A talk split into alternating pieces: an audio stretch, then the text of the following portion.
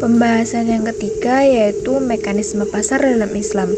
Mekanisme pasar sendiri meliputi struktur pasar, pelaku pasar, mekanisme intervensi pasar, dan keseimbangan pasar. Yang pertama, hmm, bagaimana sih untuk pengertian pasar itu sendiri? Pengertian pasar Secara sederhana, pasar adalah tempat bertemunya penjual dan pembeli. Namun, seiring berkembangnya zaman, pasar dapat diartikan sebagai lembaga atau institusi yang dikelola oleh pemerintah sehingga transaksi perdagangan dapat terjadi dengan baik.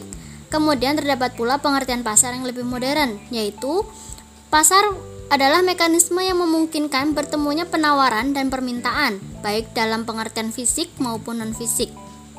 Al-Ghazali dalam kitab Ihya menjelaskan tentang sebab, sebab timbulnya pasar, yaitu dapat saja petani hidup di mana alat-alat pertanian tidak tersedia. Sebaliknya, pandai besi dan tukang kayu hidup di mana lahan pertanian tidak ada. Namun secara alami mereka akan saling memenuhi kebutuhan masing-masing.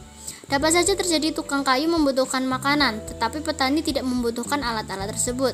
Keadaan ini menimbulkan masalah. Oleh karena itu, secara alami pula orang akan terdorong untuk menyediakan tempat penyimpanan alat-alat di satu pihak dan penyimpanan hasil pertanian di pihak lain. Tempat inilah yang kemudian didatangi pembeli sesuai kebutuhannya masing-masing sehingga terbentuklah pasar.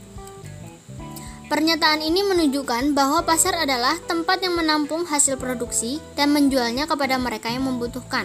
Pernyataan tersebut juga menyebutkan bahwa pasar timbul dari adanya double coincidence yang sulit untuk bertemu. Maka, untuk memudahkan adanya pertukar menukar dalam memenuhi kebutuhan diciptakanlah pasar. Yang kedua, karena di setiap pasar memiliki ciri khas tersendiri, lalu bagaimana ciri pasar dalam tradisi Islam?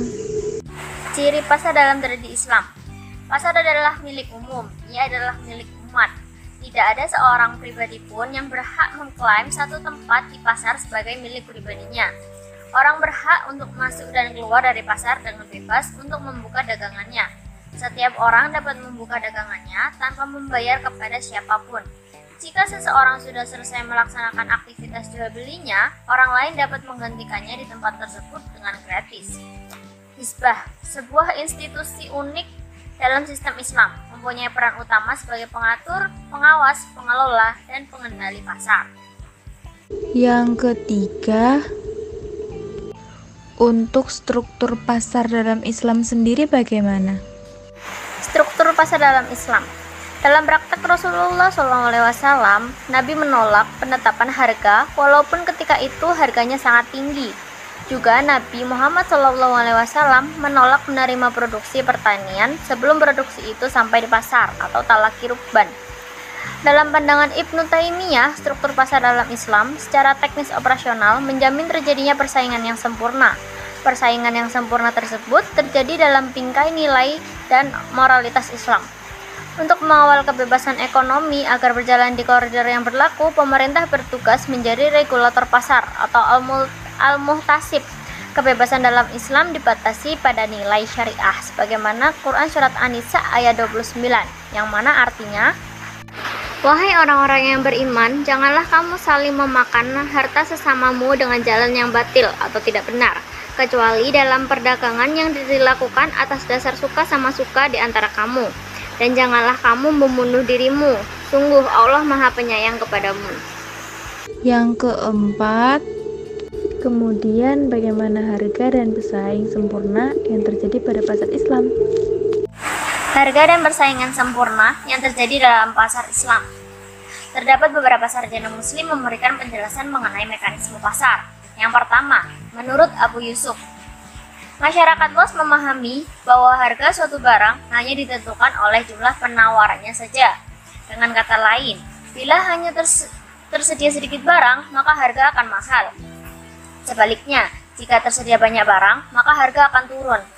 Mengenai hal ini, Abu Yusuf dalam kitab Al-Kharaz tahun 1997 mengatakan tidak ada batasan tertentu tentang murah dan mahal yang dapat dipastikan. Hal tersebut ada yang mengaturnya. Prinsipnya tidak bisa diketahui. Tidak bisa diketahui. Murah bukan karena melimpahnya makanan, demikian juga mahal bukan karena kelangkaan makanan. murah dan mahal merupakan ketentuan Allah atau sunatullah. Yang kedua, menurut Ibnu Taimiyah, pasar yang ideal menurut Ibnu Taimiyah adalah pasar bebas dalam tingkah nilai dan moralitas Islam, yaitu pasar yang bersaing bebas, kompetitif, dan tidak terdistorsi pasar antara permintaan dan penawaran. Ibnu Taimiyah melarang intervensi pemerintah dalam pasar karena akan mengganggu equilibrium pasar, kecuali jika ada yang mendistorsinya, seperti penimbunan. Harga ditentukan oleh kekuatan permintaan dan penawaran. Naik dan turunnya harga tidak selalu diakibatkan oleh kezoliman orang-orang tertentu. Hal tersebut bisa disebabkan oleh kekurangan produksi atau penurunan impor barang-barang yang diminta.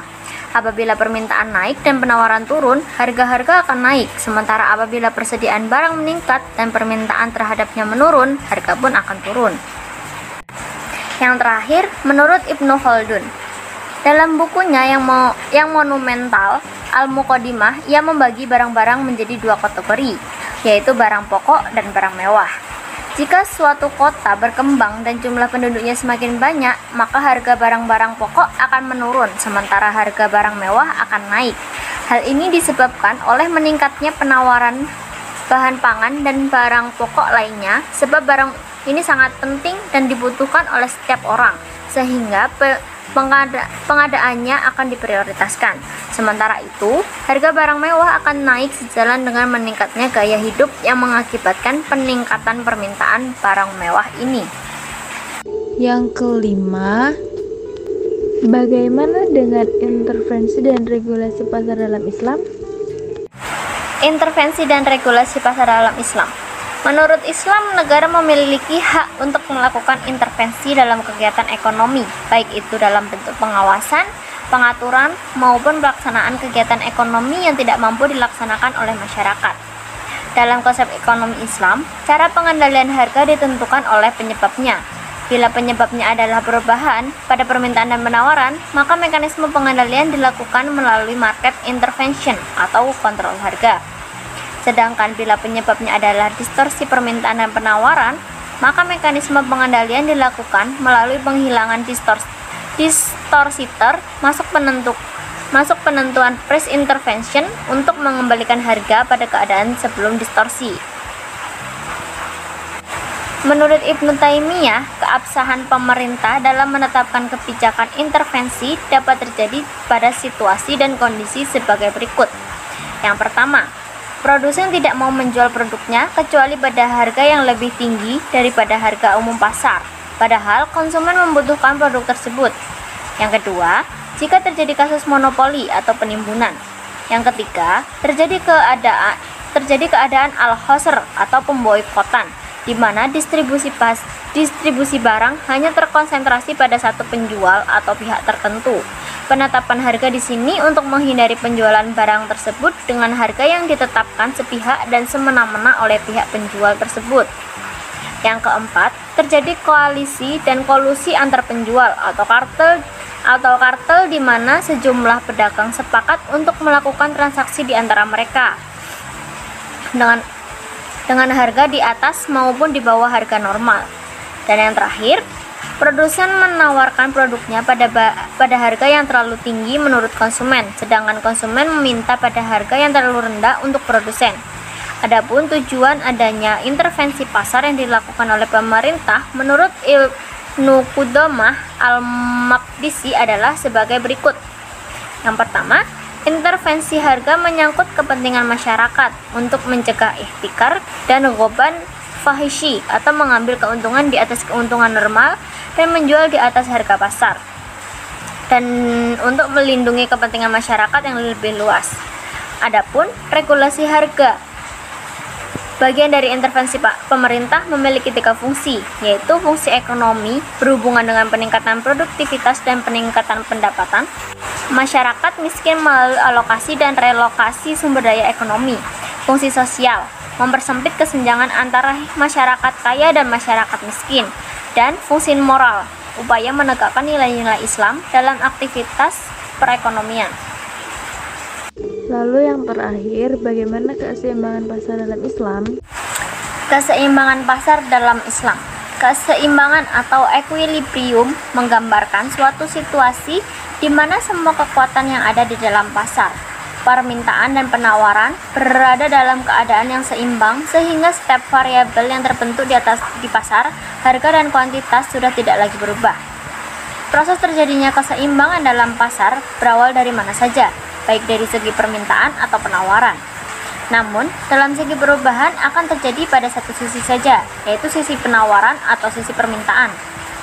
Untuk proses pencapaian keseimbangan pasar dalam situasi bahwa jumlah barang yang dipasok melebihi jumlah barang yang diminta, sehingga terjadi kelebihan pasokan, maka harga cenderung tertekan ke bawah, sehingga harga mengalami penurunan.